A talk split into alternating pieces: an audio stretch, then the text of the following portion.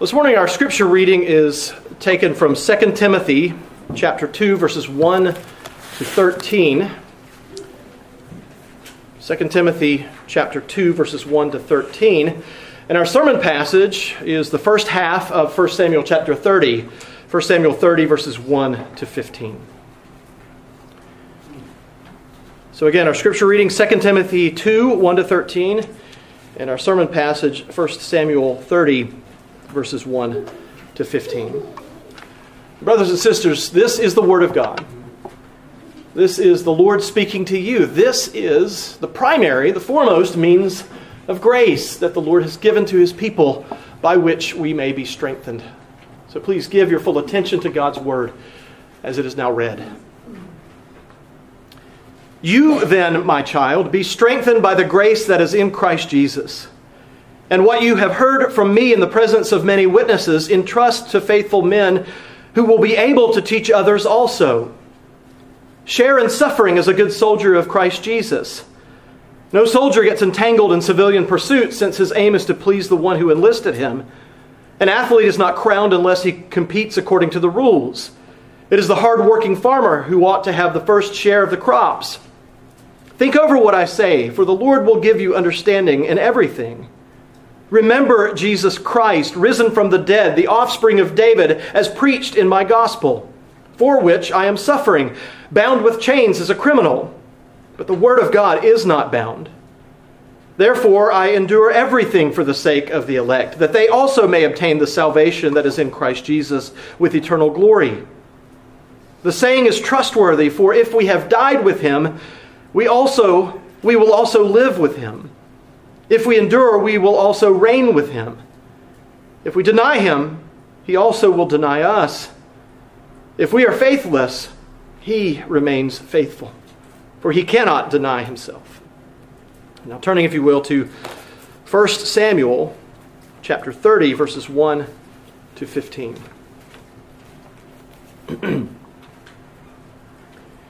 now, when David and his men came up to Ziklag on the third day, the Amalekites had made a raid against the Negeb and against the Ziklag.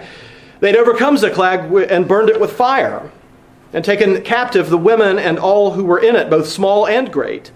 They killed no one, but carried them off and went their way. And when David and his men came to the city, they found it burned with fire, and their wives and sons and daughters taken captive. Then David and the people who were with him raised their voices and wept until they had no more strength to weep. David's two wives also had been taken captive Ahinoam of Jezreel and Abigail, the widow of Nabal of Carmel. And David was greatly distressed, for the people spoke of stoning him, because all the people were bitter in soul, each for his sons and daughters. But David strengthened himself in the Lord his God.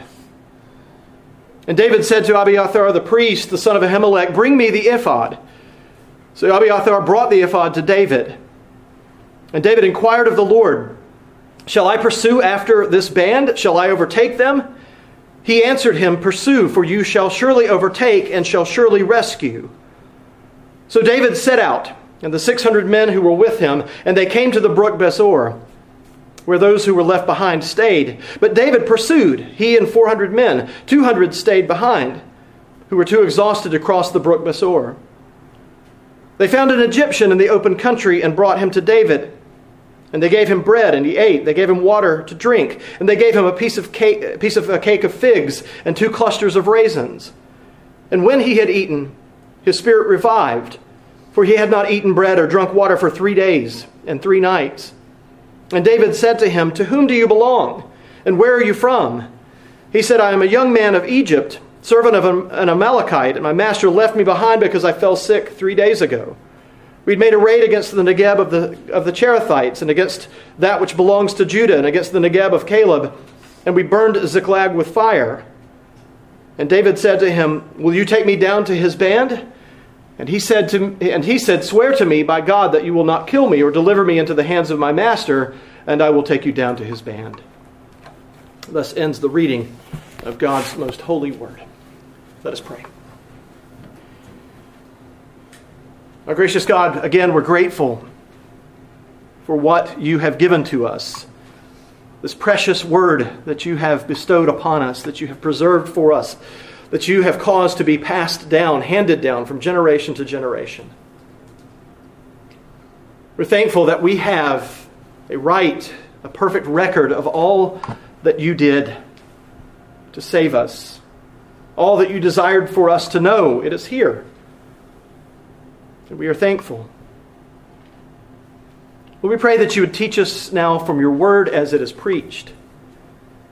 Please, the Lord, bless us, both the one who preaches, the ones who hear. Give us wisdom. We pray that we would glorify you. That we would glorify you as the word is preached, that we would glorify you as a result of the preached word. So please, O oh Lord, we pray, call us to our duty and give us all that we need to carry it out. And let us do so, we pray, gratefully. We ask this in Jesus' name. Amen. Now, you remember from last week's passage that it showed us how God can use undesirable circumstances like utter rejection, the kind that, Jake, uh, that David uh, experienced, to bring about deliverance for his people. David, who had found himself in a serious dilemma when Achish told him that David and his men would join the Philistines in battle against Israel, was delivered when the other Philistine leaders rejected David from fighting with them. And in some ways, this prefigured Christ's rejection and our deliverance as a result. He, of course, not only was rejected by his fellow Jews, but by his Father. All so that those who belong to him would be delivered from sin and death into his kingdom. As we mentioned last week, there are a number of commentators who argue that David's flight into Philistia in chapter 27 was sinful. They take issue with what he did. They believe that that was sinful. They say that he wasn't trusting the Lord, but instead that he took matters into his own hands. And I've argued here my belief, and again, I don't hold to it super tightly, but I but I, but I do hold to it that David was forced to flee from Israel because of Saul and his insatiable desire to kill David, and that in and of itself was not sinful. There's nothing wrong in stepping away from a madman bent on your destruction.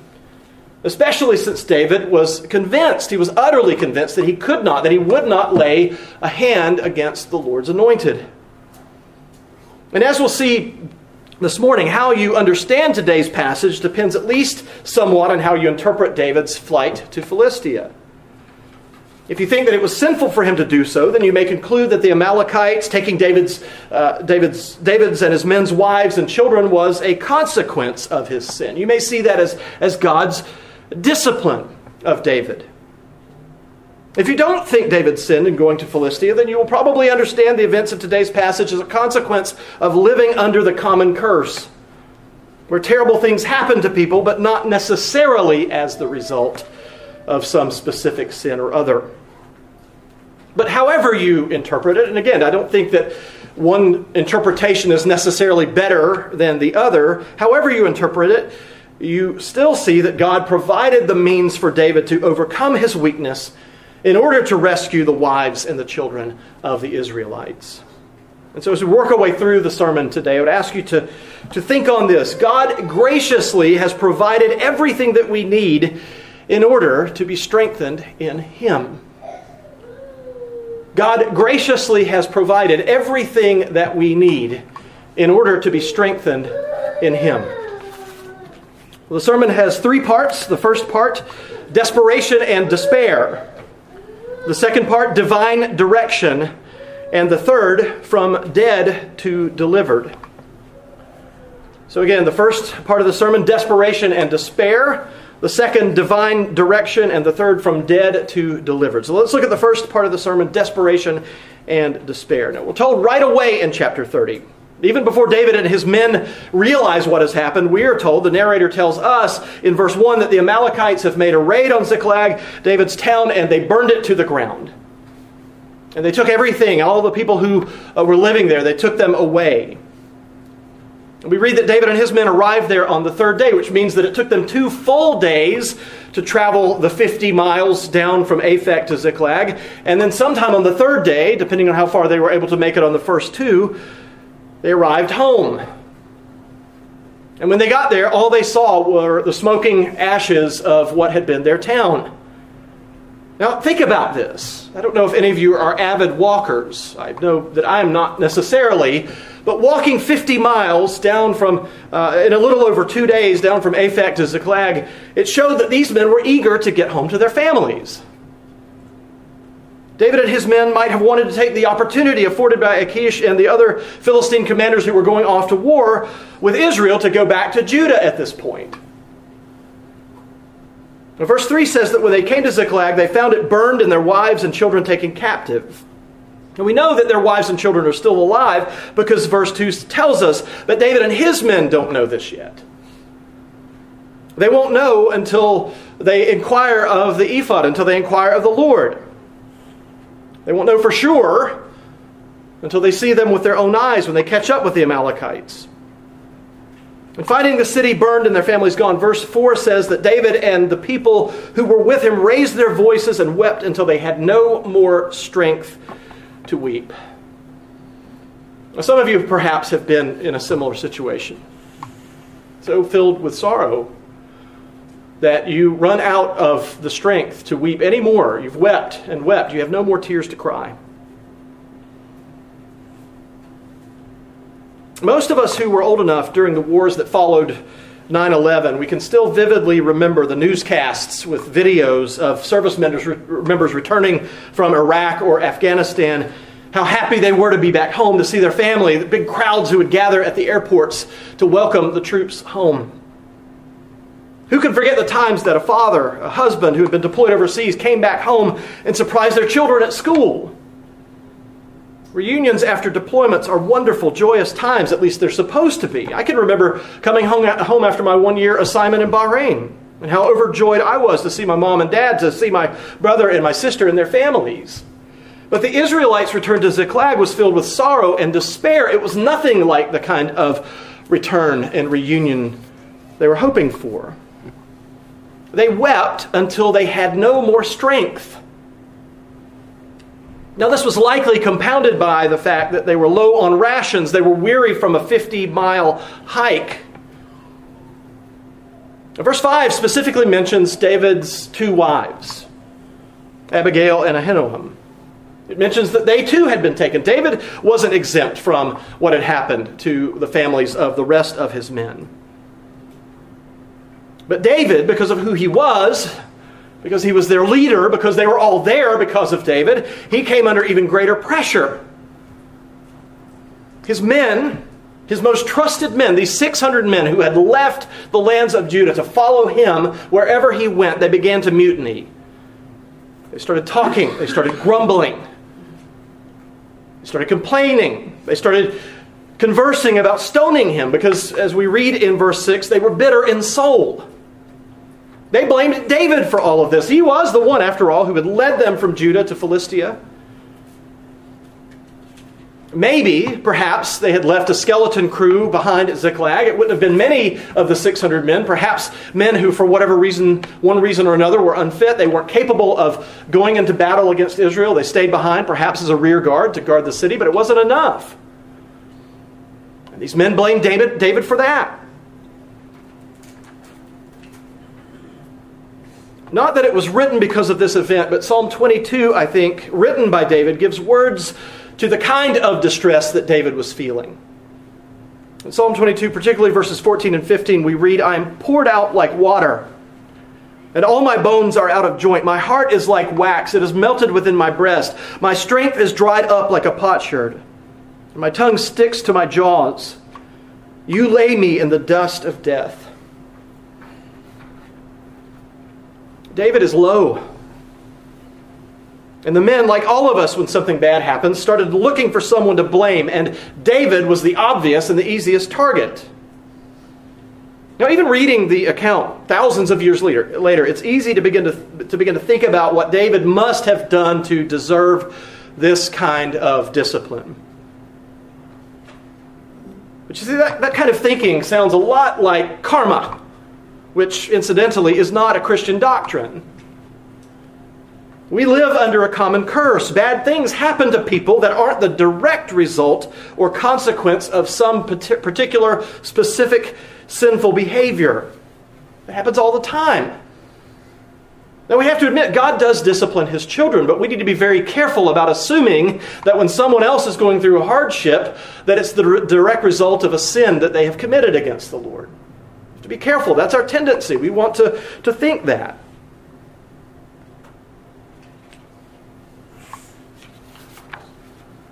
And we read there at the end of verse 6 David, who is in despair, David, who is in distress, David, who is sorrowful, David, who is so weak because of the traveling, so weak because of finding that his family, his wives, and everyone else's families are gone.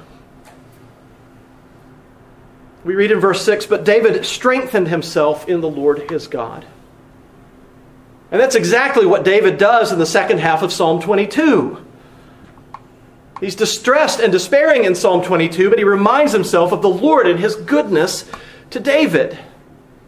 Now, perhaps here, on this day in Ziklag, David reminds himself of the miraculous deliverance that he and his men had just enjoyed up at Aphek. He probably remembered the many times that God had rescued him from the hand of Saul. He would have been remiss if he forgot how God had given him victory over Goliath. And it was precisely David's habit of remembering how God had delivered, delivered him from the paw of the lion and the paw of the bear that gave him the confidence to go against Goliath in the first place. David had, had habituated himself to reminding himself. He'd made it a regular habit to, to remind himself of what the Lord had done. And so we see that David used the means at his disposal to strengthen himself in the Lord. In this case, through the Word of God. And that takes us to the second point of the sermon divine direction. Now, we've seen this before that in the Old Testament, this time period before the canon of Scripture was closed, special revelation from God came to his people not only through Scripture, but through prophets, through uh, the oracular devices, the ephod as it's referred to here, and through dreams. In our day, God's special revelation is His Word, the Bible, the completed canon of Scripture. And God's Word is one of the three ordinary means of grace that God has given to His church to build His church up, to grow His church, to strengthen His church. God's Word in David's day was a means of grace as well. It just came to God's people in different forms in that time.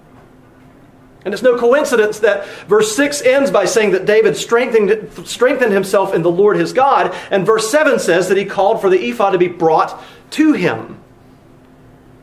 As the primary means of grace, God's Word contains not only His revealed will for His people, which essentially was what David would seek by using the ephod, but it also recounts God's mighty works of salvation. God's Word is filled with the indicative, the statements of fact about what God has done to save His people, as well as the imperative, the commandments that He gives us, that we're to to obey out of gratitude for the salvation that He has wrought for us. The Bible is a record of what God has done to secure salvation for His elect people. And as we read of what God has done for us, as we come to know what He would, what he would have us do in great, grateful response, we make use of this primary means by which God gives grace to His people. And we are, as a consequence, strengthened. This is how David strengthened himself in the Lord, and the same is true of us. Now, Paul commands Timothy in 2 Timothy chapter 1, uh, 2 Timothy 2 1, you then, my child, be strengthened by the grace that is in Christ Jesus. Notice that that verb, be strengthened, is in the passive voice. He doesn't say strengthen yourself, he says be strengthened. But it's also an imperative, it's a command, it's a, it's a, it's a passive imperative. How do you be strengthened? Paul is commanding Timothy to become spiritually strong, but it is to be done passively. He is to be continually dependent upon God. He is to be strengthened by means of the grace that is in Christ Jesus. So we need to understand this. Our spiritual strengthening, it, strengthening, it is a passive workout, which simply means that we are being worked on by Jesus Christ. We don't do the spiritual workout, Christ does the workout on us. But we need to be clear. that growth in spiritual strength is anything but passive. Passively growing in spiritual strength does not mean that you sit around and do nothing. There's great spiritual activity in the spiritual growth of the Christian. But it is Christ who is active, it is Christ who activates us. Timothy is to be strengthened by means of the grace that is in Christ Jesus, but how does he receive that grace? Certainly it comes to him by the Holy Spirit, who, as chapter 1, verse 14 of 2 Timothy says, dwells within the hearts of believers. But we can also say that Timothy was to be strengthened by means of the grace in Christ Jesus through the means of grace the Word of God, the sacraments, and prayer. Each of these outward and ordinary means is a conveyance by which we receive the grace of Christ through faith in Him. As you partake each week by faith in the means of grace that are offered to you in this church, you will be spiritually strengthened by grace. And David here makes use of one of the means of grace at his disposal. In verse 7, we read, And David said to Abiathar the priest, the son of Ahimelech, Bring me the ephod. So Abiathar brought the ephod to David. Now, there's no doubt that each of us, at some point in our lives, might wish to have an oracular device like an ephod so that we could ask the Lord a direct question about what we ought to do. How many times have you been facing a, a serious, a major choice in your life? Should I, should I take this job that's going to take me off to Schenectady, New York? Take me away from friends and family? What should I do? You're faced with a, a very difficult choice. And so we would love to have the Lord say to us directly, Yes, go take the job in upstate New York, do it. But which would you rather have? Only part of a Bible and an ephod, like David had, or no ephod, but the complete scriptures, in which we learn not only about God's Old Testament people, but have God the Son, Jesus Christ, revealed to us in full. In a sense, David was the best that the Old Testament had to offer as he prefigured, as he was a picture of the Christ who was to come. In a sense, David was a revelation of himself to Jesus Christ. And in a sense, the revelation of Christ in the Old Testament was sufficient for the time. But God wanted us to have a full canon, a full scripture, a full Bible. And so trust me, knowing the only name by which you may be saved is far better from knowing who you ought to marry, where you ought to go, what you ought to do. The Bible is sufficient for you, and it supplies to you the wisdom to make a choice without telling you the specifics of what you should do. But in David's time, the Bible wasn't fully sufficient in the way that it is for us. He had the first five books of the Bible, maybe he had a couple of others, and that would have been about it. David, as it turns out, was an active human author of Scripture. But he needed, he still needed something in addition to Scripture, and God provided it to him through the means of this ephod. In that instance, what David needed to know was whether or not to pursue after the Amalekites and if he would prevail over them. And that is what David asked the Lord by the means of this oracular device. And through the ephod, God responded, saying in verse 8, Pursue, for you shall surely overtake and shall surely rescue. And immediately David and his 600 men set out in pursuit of the Amalekites to rescue, if possible, their wives and their children. And they reached the brook called Besor, about 10 miles south of Ziklag. And verses 9 and 10 say that 200 men were too exhausted to go any further. And so they stayed behind. They had logged by this time about 60 miles in three days. And they had simply run out of gas.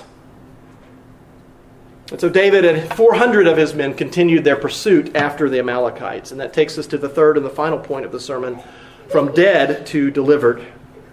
Somewhere to the south of this brook called Besor, in the open country, as verse 11 puts it, David's men found an, Egyptian and they brought him to David. This man is also exhausted. And from their meager rations, they give him bread and fig cake and two clusters of raisin, raisins and water to drink. This man had been left to die in the wilderness by his Amalekite master. He hadn't eaten bread or drunk water in three days and three nights since they had left Ziklag. And his master left him because he fell sick those three days prior. He gave him nothing to eat and drink so that he might possibly survive. We'll see next week how the, Amal- the Amalekites were well supplied. They had taken everything from the villages that they had raided. They could have left this poor man with something, perhaps. But he was a slave to this Amalekite master. And his master's behavior was consistent with how most slaves have been treated throughout history mere possessions to be discarded when no longer of any use. This was how David and his men could expect their wives and children to be treated. And so we must not, we must not forget the horror that the wives, the children were experiencing at the hands of the Amalekites. And so finding this Egyptian man gave them a renewed sense of urgency, but it also gave them hope. The Egyptian told them in verse 14 of how the Amalekites had been making raids against Judah and the Negeb of Caleb, how they'd burned Ziklag with fire. This man probably knew that the man asking him the questions was David, of whom songs were sung, but he doesn't grovel or beg David for mercy. David asked him in verse 15, Will you take me down to this band? And the Egyptian answered, Swear to me by God that you will not kill me or deliver me into the hands of my master, and I will take you down to this band. He negotiates with David almost on equal terms. This man knew exactly where the Amalekites were going. He could take David straight to them by the quickest possible means. And so, once again, God provided exactly what David and his men needed to keep going. And in the process, David and his men were able to save the life of someone who had been left for dead. Now, brothers and sisters, there are times in our lives, in our Christian pilgrimage, where we suffer immensely. There are times where we grow weary. There are times where we are ready to throw in the towel, to give up. There are times like the 200 men who stayed back by the brook, who could not go any further. That's the way that we feel. But like David and like Timothy, we are to be strengthened in the Lord by the grace of Christ Jesus. Now, sometimes we forget this because of our materialistic way of thinking, but God has given us everything that we need for our spiritual strength in the ordinary means of grace the Word, the sacraments, prayer. We think, we think, brothers and sisters, and I'm as guilty as anyone else, that more books, more conferences, more retreats, more things that cost us money will give us what we need when God has given us everything that we need for free. God has given you everything that a growing soul needs right here in public worship. It's not to say that conferences, that books, that retreats are bad. But they are bad when they become a substitute for the church. They are bad when they take the place of God's local assembly, a particular church where you are known and where you know one another. And people make idols of those who speak at conferences and write books and lead retreats. You have got here the Word of God and prayer on a weekly basis. You have the sacraments of the Lord's Supper and baptism, like their Old Testament counterparts, on a regular but occasional basis. You've got all that you need. Not only to survive, but to thrive. And none of this is to say that Christians don't get worn down and exhausted. True Christians, true believers do. There are times when you need simply to rest, just like those men who stayed behind at the brook.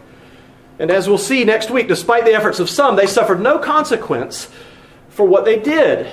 It wasn't wrong for those men, it wasn't sinful for those men to have become completely spent and not be able to go any further. Worshipping the Lord, singing praises to Him because of His wonderful works on our behalf, reminding ourselves of who He is and what He has done, it strengthens us in the Lord. And so that is what God has commanded you to do. Be strengthened by the grace of the Lord Jesus Christ. As always, God fulfills in us the commandments that He gives to us. He commands us to be strengthened, and He lays at your feet the grace that you need to be strengthened through Jesus Christ. And that, brothers and sisters, is good news. Amen. Let us pray. Our gracious God, we thank you for all that you have bestowed, all that you have laid before us. We pray, Lord, that we that we would indeed be strengthened. That we would be diligent in our use of the ordinary means of grace. That we would set our minds upon it, that we would not act like robots going through the motions, but that we would actively make use of these means of grace. Lord, we are thankful for your word. We're thankful for how we can hold it in our hands, how we can read it to ourselves, how we can hear it read. We're thankful for the sacraments, dear Lord. These sensible signs and seals by which you strengthen us in your grace. We're thankful for prayer. How we can come before you, O Lord, unimpeded through no earthly priest, but directly through God Himself, the Lord Jesus Christ, to our Father. What a blessing to us these means are. Help us, dear Lord, not to take them for granted and in so doing become weakened. Help us, O Lord, to be diligent, to simply take up what you have laid at our feet. We are grateful to you, dear Lord. And we pray that you would indeed strengthen us in Christ Jesus. We pray this in Jesus' name. Amen.